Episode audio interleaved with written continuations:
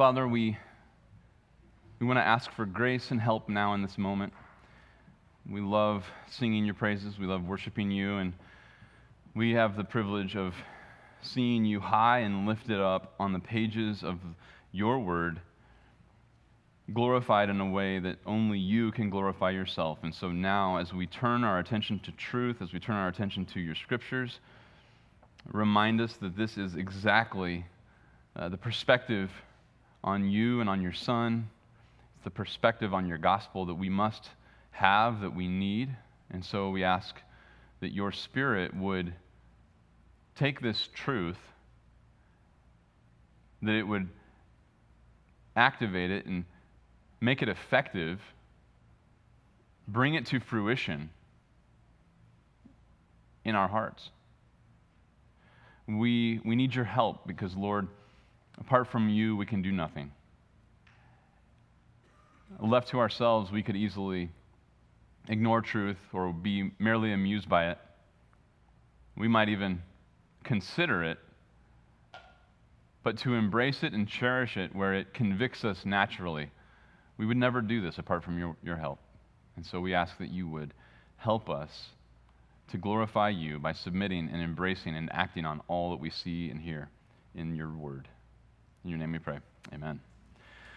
All right, you may take a seat, and as you do that, grab your Bible and open up to Mark chapter 2. Mark chapter 2. We're going to continue on our exposition of Mark. We've been going through this incredible gospel for, for a few months now, and we find ourselves in the middle of chapter 2. And as you're turning there, and as we're, uh, even before we read the passage, before we read the narrative, I just want to kind of prepare you for the, the, the, punch of this story, the truth of this story, with, um, with a question Who is the gospel for? Whom should we hold the gospel out to? Who do we offer the gospel to? Is there any race, gender, social class that should be exempt from hearing the gospel? Absolutely not. Obviously, the scriptures make that very clear. Even Paul himself, preaching in Acts chapter 17, says, The times of ignorance, therefore, God overlooked, but now he commands that all people everywhere should repent, because he has appointed a day in which he will judge the world in righteousness by the man whom he has ordained. So, in this sense, the offer of the gospel is inclusive. No one is to be excluded. However, the scriptures also highlight that with regards to the audience or the offer of the gospel, there is one condition. Tragically, there's one category of humanity that are excluded from Christ's offer of the gospel. And that may shock you by, by hearing that, but that is the fact here in Mark chapter 2, verses 13 to 17. The only category of man that is excluded from Christ's offer of the gospel is a category unlike any of those previously mentioned uh, those previously mentioned, or if I listed out race and gender and social status, those are all external, those are all physical or genetic, or they pertain to nobility or ability or finances. And there's no exclusion on those categories. And Paul made that very clear. Not many wise, not many noble. And the, the wealthy Countess of Huntingdon, who loved the Lord, used to say, I was saved by an M. that it didn't say not any wealthy not many wealthy. There's no exclusions based on those external or social or ability types of status. The only category of man excluded from the offer of the gospel is a moral category. Jesus did not come to offer the gospel to the righteous. Mark chapter 2, verses 13 to 17. He went out again by the seashore, and all the people were coming to him, and he was teaching them. As he passed by, he saw Levi, the son of Alphaeus, sitting in the tax booth, and he said to him, Follow me. And he got up and followed him. And it happened that he was reclining at the table in his house, And many tax collectors and sinners were dining with Jesus and his disciples, for there were many of them, and they were following him. When the scribes of the Pharisees saw that he was eating with the sinners and tax collectors, they said to his disciples, Why is he eating and drinking with tax collectors and sinners? And hearing this, Jesus said, He said to them, It is not those who are healthy who need a physician, but those who are sick. I did not come to call the righteous, but sinners. You know, the way Mark sets up this story, he does not let us forget um, that Jesus' priority is teaching, teaching the word, teaching the gospel. Uh, he says that in verse 13, that he goes out again by the seashore, and the important information that he wants in our minds as we read the following story is this reality that people are, he's now has such a level of popularity, everybody's thronging to him, and he's still teaching, he's still at it. His teaching ministry, his preaching ministry is now as ever his priority. He hasn't let off of that. Uh, if it gets prohibited him because of the degree of popularity from his miracles, he might have to go preach in rural areas, but he is not stopping. He continues to preach, he continues to teach. And so, as Jesus continues his preaching ministry and his teaching ministry, he tells one particular shocking story. Now, every story in this gospel is shocking. I mean, it's just like, you just, it's just always surprising. You start, you look at the next story, you're like, okay, now we're going to get onto this normal, boring, humdrum story. It just never gets there. I mean, everything is shocking. But we've seen shocking miracles, we've seen shocking treatments of individuals. Here, we see this incredible, shocking account of who Jesus is associating with, even socially. And obviously, that social engagement has a deeper reflection of a spiritual reality. In verse 13 and 14, we see the call of Levi, or the call of the disciple named Matthew. And this is, the, this is when the, the Matthew who wrote the Gospel of Matthew was saved. This is his story. This is his conversion, at least when he formally began to follow Jesus as his disciple. And so I kind of just asked the question that I started with, and just to work us through this narrative Whom does Jesus call? And in verses 13 and 14, the, we could ask the question, sinners? And the answer is obviously yes. And then in 15 to 17, he adds to that, and the answer there, the question there is the righteous? And the answer is absolutely not. Notice what Mark records for us.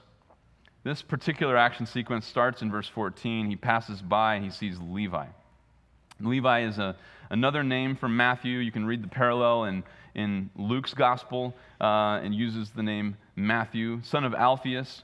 And so here he is, and he's sitting in a tax booth. And some people, some commentators have been confused by that because it would seem like you would have a tax booth or some sort of uh, collections office working for Caesar in massive metropolitan areas. And that's probably true. I'm sure there were. But it's also true that historically we can document um, that there are inscriptions, and we've documented inscriptions in modern day Turkey and in all over the Greco Roman Empire. Um, uh, where there's reference made to those who are concerned with toll even on fish. And so this would still have an element of income tax, but it would probably have been different in a, in, um, in a city that's known for its commercial fishing industry. Uh, Matthew or Levi could quite well have been a tax collector for the fishing industry. Uh, we don't know that for sure, but certainly he's collecting taxes. And what's interesting about this is, no doubt in a town the size of Capernaum, all of these disciples knew Levi. And what's virtually inarguable is if he is running a tax office that's collecting tax on the revenue from the fishing industry, he, it's virtually impossible to argue with the fact that the disciples would have known Levi. You need to understand something when it comes to taxes. The Greek word for tax comes from a compound word, the first word meaning toll, and the second being the root that is a verb that means to buy. And you buy access to collect the tolls or the taxes from Rome. And the way it worked is the Roman Greco-Roman Empire expanded. It became too problematic to collect taxes from all of those massive, this just sprawling empire.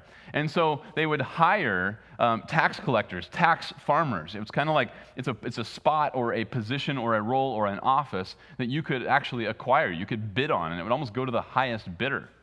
And so what would happen is, um, you know, when, when prefects and Roman born governors are working their way up through the political hierarchy, they might take an outpost or they might take a prefect over some outlying region, and they wouldn't have enough local knowledge or understand the, the even geography, let alone customs, let alone background and, and worldview, to really be an effective tax collector. And so they would hire it out and farm it out to local people who had the local knowledge. And then what would happen is, um, basically you would buy the right to be that official for that prefect. So I'm going to collect taxes for you from this said area. And if I collect all these taxes, uh, I will give them to you, and I will even get my income from what's collected over the prescribed amount necessary for the Ro- Roman Empire. So what ends up happening is the, the highest bidder gets the right to collect that money. It, it could actually, it's interesting. There's, there's one article I've, I've, read mentions that it could backfire even on the uh, government if everybody in that locality kind of went into cahoots together and decided to lowball the bid. um, but you can kind of get a picture, you kind of get a sense of what's happening here with this tax industry. Um, the, what's, what's obvious about this is if you think about it from a Jewish perspective, uh, from the Jewish perspective, it's just, it's just an insult that there is even a Roman authority over the land. The very fact that Rome has control over Israel, that they would even have to pay tax to, is a reminder of their moral failure. It's a reminder of the, the fact that the promises given in Torah are not even being fulfilled. And so the very sheer fact of taxes being paid to Rome is just insulting. And what's worse is when a Jew would bid for that and take up that role. And what's even worse than that is when a Jew would bid for it and take up that role and get rich off of his fellow kinsmen to distribute those taxes to Rome and make a lucrative living when the very industry is viewed as treason.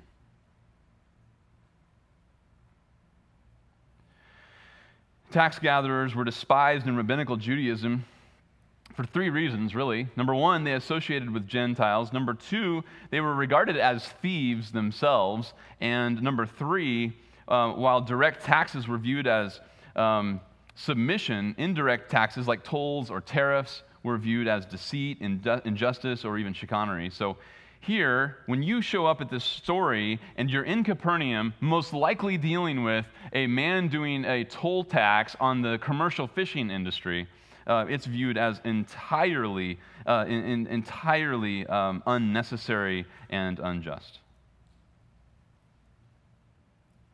And so, Jesus is going about his merry way, continuing to teach, continuing to preach, continuing to call sinners to repent. And verse 14 just says, as he passes by, he sees Levi, and there he is, and he's collecting taxes. And no doubt he's known by everyone. Jesus simply says to him, Follow me. Now, again, this isn't the whole story about every encounter with Jesus in Matthew. Um, when you start reading all four Gospels, and even we did that a little bit back in chapter 1 when he called Simon and Andrew. And um, here, uh, it just simply records that he calls Levi, and if I go back and forth between Levi and Matthew, forgive me. But here, as he calls Levi, he just simply says, follow, and the, the, the text records, and he got up and followed him. Now, that has the effect of basically, to the Jews, Jesus just called, you know, picture your, your, your spaghetti western, you know, two people, you know, slinging slanderous names at each other yellow bellied, no good. I mean, it's just, it's worse. Take that times 10, and now you have the religious zeal of devotion to Yahweh and loyalty to the nation. And this man is absolutely an unjust criminal. He should be despised by the religious establishment. He should be despised by the nation. And Jesus comes along and calls him, calls him to come follow, calls him to come be part of his band, his group of disciples whom he's training to become preachers of repentance? What?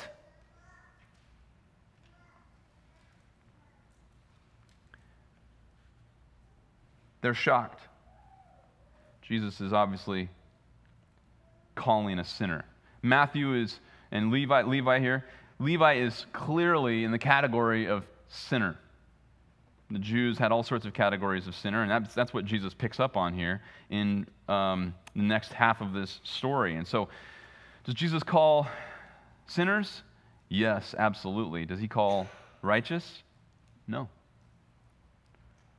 And, believer, this, this second half of the story might shock you because what we're about to see is that Jesus actually did not come to call the righteous. For man who is righteous, there's actually no hope. There's no help. There's no offer of the gospel. Let's pick it up in verse 15.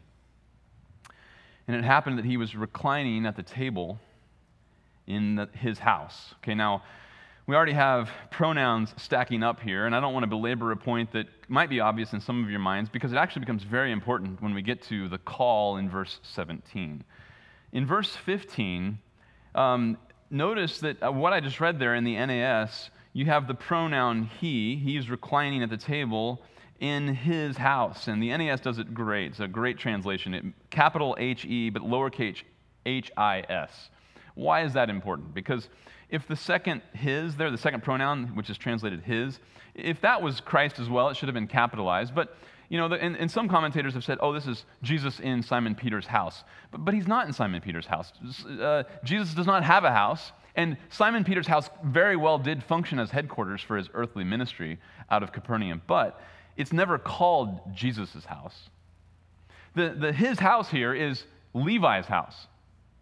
And, and this is important when it comes to the call of Jesus because he is not calling people into his party. This is not some sort of mere invitation to dinner. He's actually the guest at this dinner. He's at Matthew's house, Levi's house. And so here he is reclining at Levi's house. So Levi throws a party. Jesus is there. And furthermore, it has to be Levi's house because if it was Jesus' house, the, the fact that they were hanging out with Jesus would have been redundant. Basically, Levi throws a party, Jesus is a guest, and everyone's hanging around with Jesus. he is undoubtedly, and not shockingly, the life of the party. Everybody is talking to Jesus. They're hanging out with him. It says many tax collectors and sinners were dining with Jesus and his disciples, for there were many of them and they were following him. So you have out of this ragtag group of society, namely the, those who've committed treason against God by, by getting rich off of this alliance with secular, pagan, Gentile Romans like tax collectors and the sinners who are the worst moral class of society the outcasts, the thieves, and the prostitutes. Out of that group, there are many who are following Jesus. Many. Why are there so many at this party? For the simple explanation that there were many of them and that there were many of them following Jesus. There's a lot of in that category in Israel, and there's a lot in that category following Jesus. That's why there's many. That's interesting. Jesus came to call sinners. And so we should see and we should know outright, just understanding the social dynamic, that Jesus is not at his house. He is not throwing a party. And so when he turns around to talk about a call, he is not inviting people to a meal, he's inviting people to salvation in the Son of God. But here's where the story goes. Verse 16. When the scribes of the Pharisees saw that he was eating with sinners and tax collectors, they said to his disciples, Why is he eating and drinking with tax collectors and sinners? Now, that's a, that's a reasonable question, but to appreciate it, I want to make sure and give a little bit more background. Table fellowship is obviously very significant. It's very significant in the, in the Jewish mindset, it's, it should be very significant in the Christian mindset. Let me give you a couple examples from the Old Testament. And you can just, you don't have to turn here if you want. You can just listen, but I'm going to read to you a couple, couple uh, stories. One from 2 Samuel. And you remember here, this is um, David and Mephibosheth. And I want you to hear the words that David uses to talk about the significance of this table fellowship with Mephibosheth. Uh, we'll pick it up in verse 7. Uh, it's already introduced Mephibosheth, who's the son of Jonathan, David's good friend. And so now in verse 7, 2 Samuel 9 7, you can just listen or follow along. David said to him, Do not fear, for I will surely show kindness to you for the sake of your father Jonathan. and will restore to you all the land of your father, your grandfather Saul, and you shall eat my, at my table regularly. Again, he prostrated himself and said, What is your servant that you should regard a dead dog like me? Then the king Saul, uh, called Saul's servant Ziba and said to him, All that belonged to Saul and to all his house I have given to your master's grandson. You and your sons and your servants shall cultivate the land for him, and you shall bring in the produce so that your master's grandson may have food. Nevertheless, Mephibosheth, your master's grandson, shall eat at my table regularly. Now, Ziba had 15 sons and 20 servants. And listen to this. Then Ziba said to the king, According to all that my lord the command, uh, my, my lord the king commands, his servant, your servant, will do. So Mephibosheth ate at David's table as one of the king's sons. Think about the richness of that kind of fellowship right there. Let me give you one more example.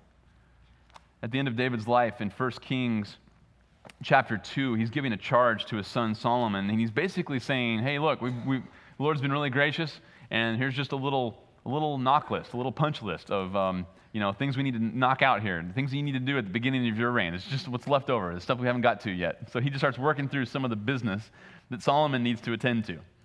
And one of the things that he mentions is a man, uh, a man in verse 7 named Barzillai the Gileadite.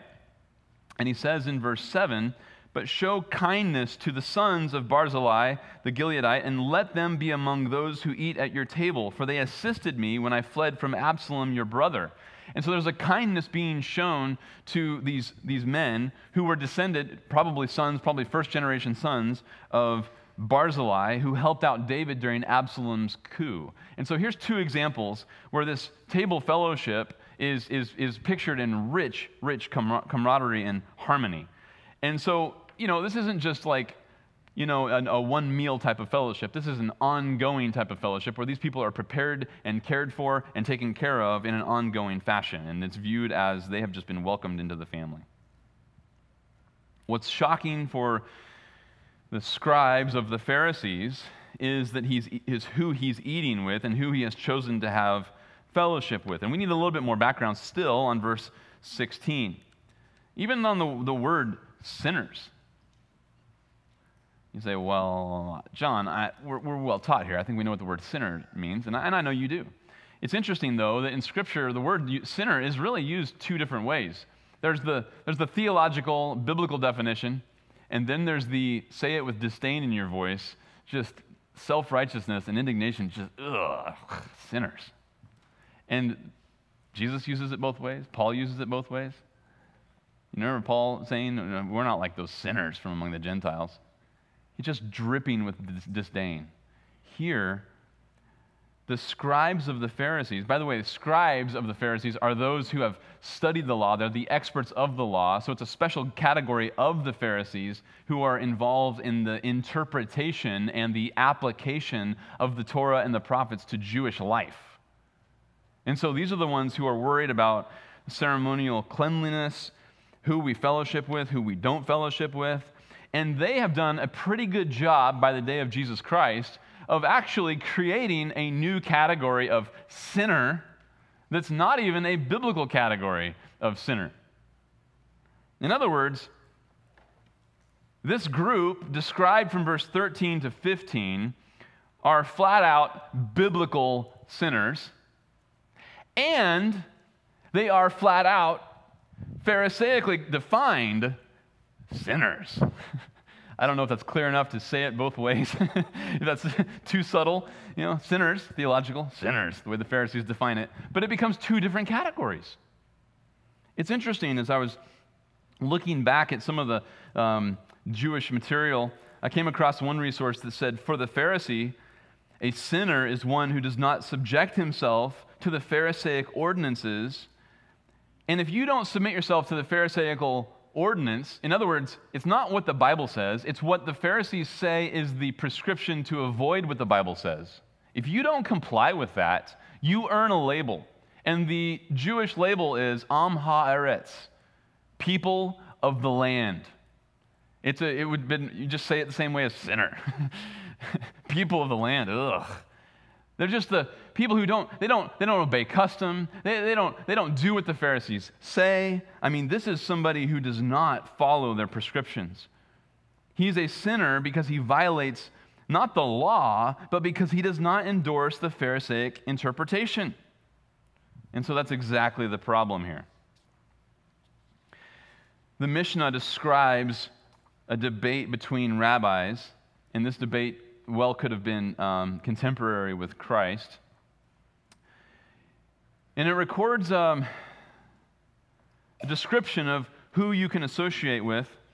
And it says, He who undertakes to be trustworthy is someone who uh, tithes all of his produce, what he eats, what he sells, what he purchases. And then here's the fourth category of being a trustworthy individual he does not accept the hospitality of the Am Ha'eretz, the people of the land. If you want to have integrity in Israel, you, you, you tithe, you tithe what you eat, you tithe what you sell, you tithe what you purchase, but by all means, you don't dare accept the hospitality of someone who isn't following the scruples of Pharisaic interpretation. One rabbi, Rabbi Judah, says, well, one who accepts the hospitality of an of a Am Ha'eretz is trustworthy. And that it's quoted and then it just goes right back to the, to the former interpretation. I think, I think clearly Rabbi Judah was, in, was losing this debate in the uh, rabbinical uh, debate. And so they go on to say that if you're trustworthy, you do not accept the hospitality of Am Ha'eretz. And, number, uh, and, and secondly, you do not um, receive them as a guest. So it goes both ways you wouldn't accept them into your home and you wouldn't accept their invitation into, your, into their home. That is, that is not Old Testament, that is Pharisaical tradition. The Babylonian Talmud says that it's inappropriate for a scholar to recline in the table, at the table in the company of ignorant persons. The Jerusalem Talmud says, Let not a Pharisee eat the sacrifice with the people of the land. I mean, the Jewish literature is full of this prohibition. You do not associate with somebody who is not obeying these scruples. And so they see it. In verse 16, these scribes of the Pharisees, they see it. They see it happening. Jesus himself is violating that standard. He's associating with, he has accepted the hospitality of Ha'am Haaretz the people of the land, including all the tax collectors, Levi and all of his friends, anybody in the category, a moral category of uh, unclean, prostitute, sinners, liars, and thieves. And notice who, he, who this, the scribes of the Pharisees say it to. They say it to his disciples. And what's interesting is they're really kind of undermining Jesus' training of these men. And what's interesting too is, it's, you know, you, I, I don't want to read too much into that, but it's almost like after last week's story, where they just said it to themselves and it wasn't even voiced, and Jesus just jumped right in and had a conversation with their inner monologue. They're like, well, if we're going to get caught, we might as well just undermine him and talk to his disciples. So they t- he talks to the disciples. They just, hey, guys, listen, this is what's going on. You see what's going on? You see what your master's doing over here? And they're having a private conversation. Verse 17, hearing this, Jesus said to them, you know, what is this, like the supersonic ear? He just hears like a private under, you know, back alley, back alley, you know, subterfuge, trying to just discredit Jesus behind his back. And he's just like, yeah, that's a good point. Let's talk about that. Whoa. Just, I mean, just, here it is again. He hears what they're saying and he just responds in a very simple way. It is not those who are healthy who need a physician, but those who are sick. I did not come to call the righteous, but sinners.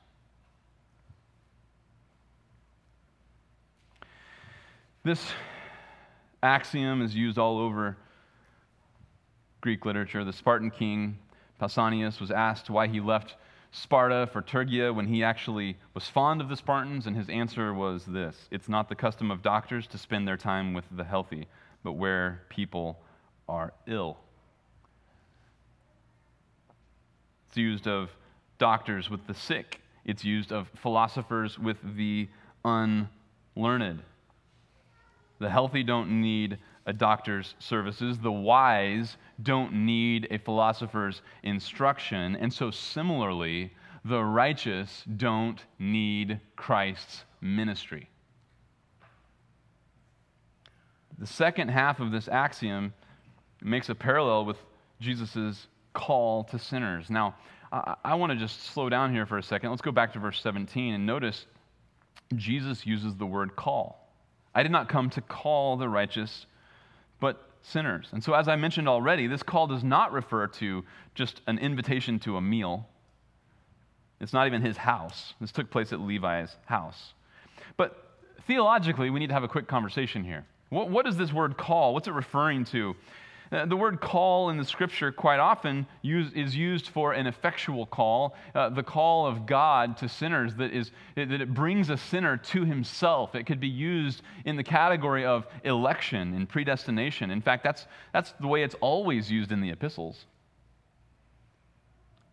In Romans 8, for example, those whom God foreknew, he predestined, and those whom he predestined, he called, and those whom he called, he justified. There's not an individual in the way that Paul is using the word call who does not end up being justified and who does not end up being glorified. There's no breakdown in that category. The called are always the glorified.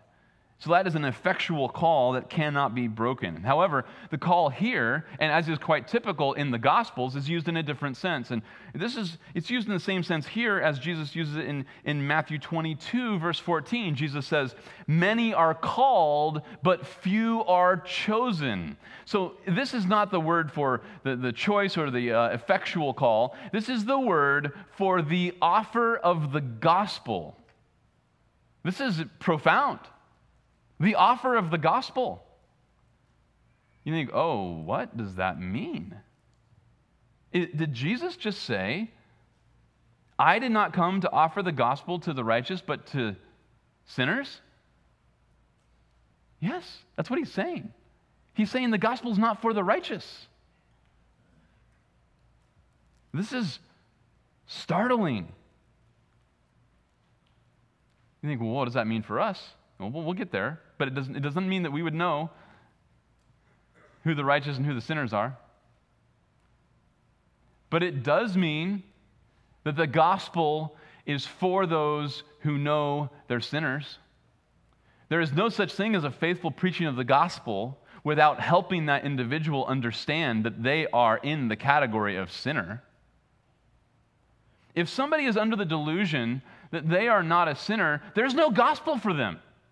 There's no help from the cross, there's no help from Christ.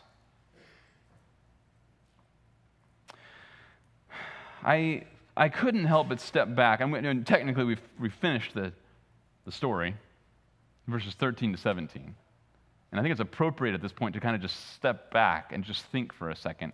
Christians, think about what we just read. Jesus just got through exposing a religious institution that has created a category of sinner. It's not even the same as God's category of sinner.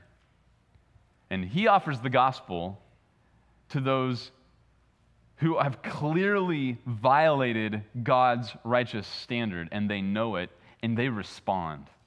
Many respond. There's many of them, verse 15, and there many of them were following him, 15c. And he's addressing these people, and their category of sinner has been contaminated. It's been perverted and twisted.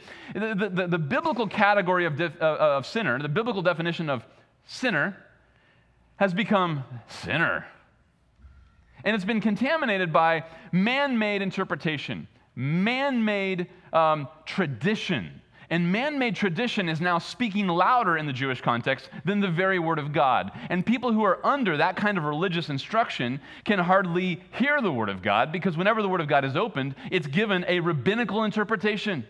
So now you have people who are actually in their sins being cut off from the hope of the promise in the Torah and in the Old Testament because of a perverted interpretation from these Pharisees.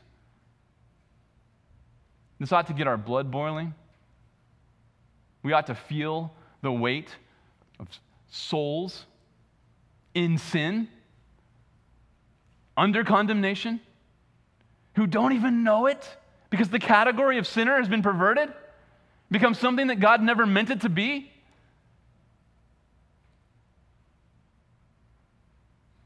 That's why I stepped back from the story and I started thinking, what are those categories for us? What are the categories that we face where America has given us a different definition of sinner? We have taken biblical sin and called it virtue, and political correctness has reversed what's biblically a virtue and what's biblically a vice. And we have people who are sinners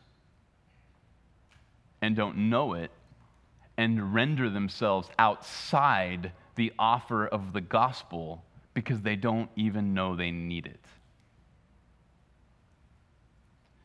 Here's a couple of examples that are just quick and easy. Appealing back to Omri's work in the um, Equipping Hour several months ago uh, when he did his, his work on um, social justice and wokeism as it's affecting the church. Well, if we're going to be faithful with the gospel, if the church is going to be faithful to offer the gospel to sinners, we have to wake up to the sin of wokeism because Jesus did, in fact, come to call racists. But wokeism says that systemic racism, the idea that hegemony or a majority class, members in that majority class benefit from the oppression of the smaller classes in ways that they're unaware of, to the degree that simply being in a majority class makes you a racist due to your belonging to that class. And that's a ho- hopefully a somewhat accurate summary of, of his five week series, which was excellent. What that means is I'm a racist at heart because I'm white. Let's just say that's the improper interpretation. I come to the gospel. Christ didn't come to die for people who are white. He didn't come to die to save you from your race. He didn't come to die to save you from your background. He didn't come to die to save you from your heritage or your upbringing, as good or bad as it might be. He didn't come to save you from a bad childhood or bad circumstance. He came to save you from your sin. And if, if my sin is racism, there's hope in the gospel.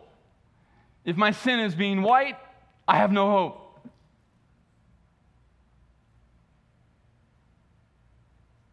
We've turned virtue and vice on its head.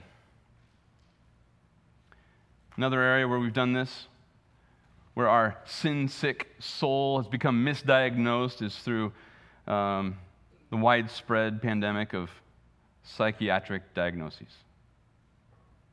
Diagnoses like fear, anxiety, guilt, shame, they become the mark of a disorder.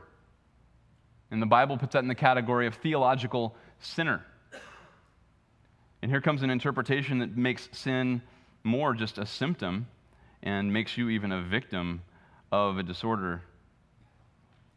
We might blame it on genetics, we might blame it on upbringing, we might blame it on a relationship, we might blame it on other people or any other circumstance we could possibly do so. But the point is, Christ did not lay down his life for those who suffer from disorders, for victimization, for being unjustly treated he did not lay down his life for those who've been financially defrauded. He did not become a substitute for people who are unpopular or have unmet expectations. He offers himself as a sacrifice, as a substitute for those who have sinned against his Father.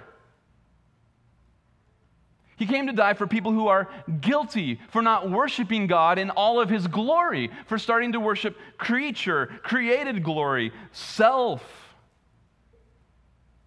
He came to die for those whose souls are so corrupt that they, they've lived in this criminal underworld in God's universe. They've committed high treason with a high hand against the one and only living God.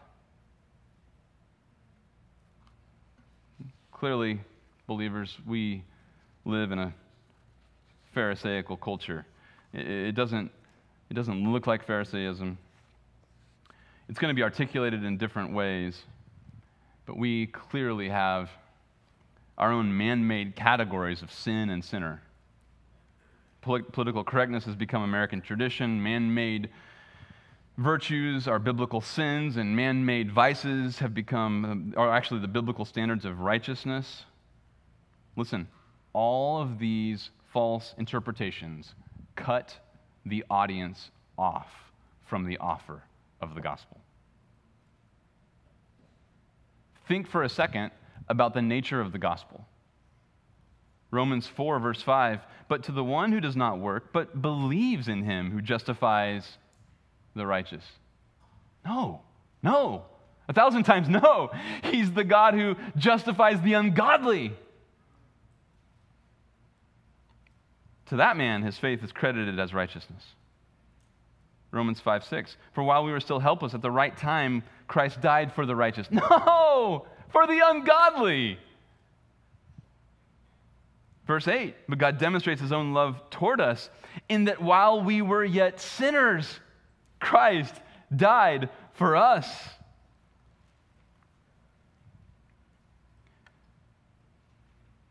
Listen, let me just speak to you, you big group of sinners. We're all sinners. It's my job as a preacher of the gospel, a herald of the message of Jesus Christ, to qualify you for the gospel. If you are a relatively decent person, there's no hope for you. If you're a victim of your circumstances, neither Jesus nor any of his preachers have a gospel to offer you.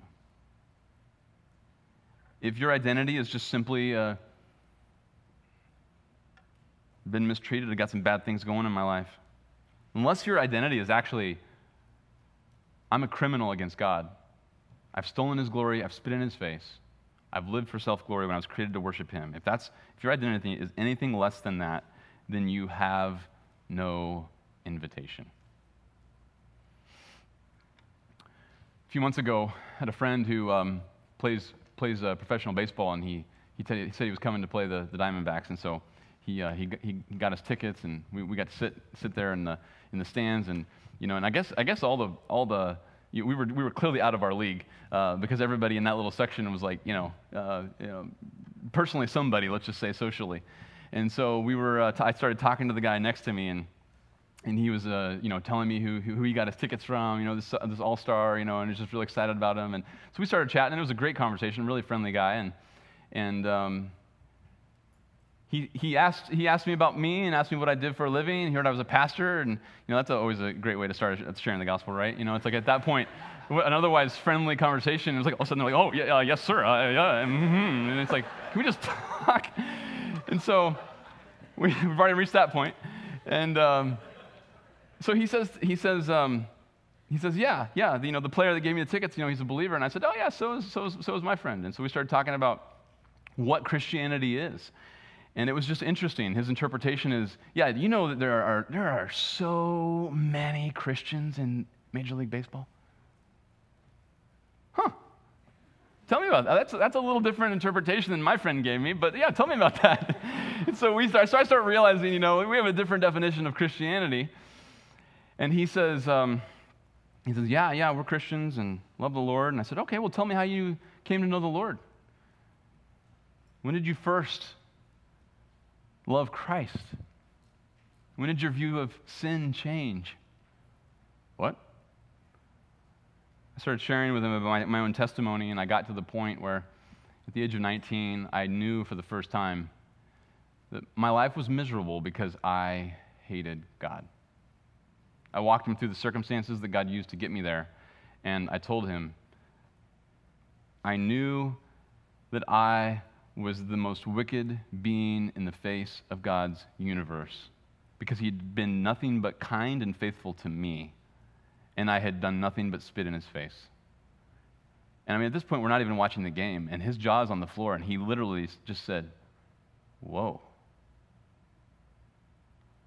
Now, there's nothing dramatic about my testimony. uh, circumstantially. There's everything dramatic about my testimony theologically. And I don't know that he'd ever heard that before. There is no hope for the righteous. There's not even an offer of the gospel for the righteous. The gospel's for sinners. Richard Sibbes, and his Bruised Reed is our book of the month. He said, as in that book, a good opinion of the physician, we say, is half the cure. Can I just ask you to consider your opinion of the physician? A high opinion of the physician would include a high opinion not just of his prescription or his solution, it would also include a high opinion of his pathology. In other words, his diagnosis would also receive the same high opinion. Sinner, do you believe that you are morally superior to the tax collector, to the prostitutes gathered at Levi's house? Do you believe that by nature you put a bigger smile on God's face than a Hitler or a Saddam Hussein? If righteousness comes from avoiding certain external manifestations of sin, like fornication or murder, then Christ died needlessly. Obviously, Christ did not die needlessly, but it remains an unnecessary and wasted sacrifice for you if you remain righteous in your own eyes. Tragically, the gospel is not offered to you. Sinner, if you know you're a sinner and you're guilty of God, the gospel is offered to you. Repent. Trust in Christ. You might have you might be sitting here hearing this story and thinking, man, all those extreme examples, that's actually me. Good news. There's hope for you. The people who are hearing this who say, glad I'm not like that, there's no hope for them.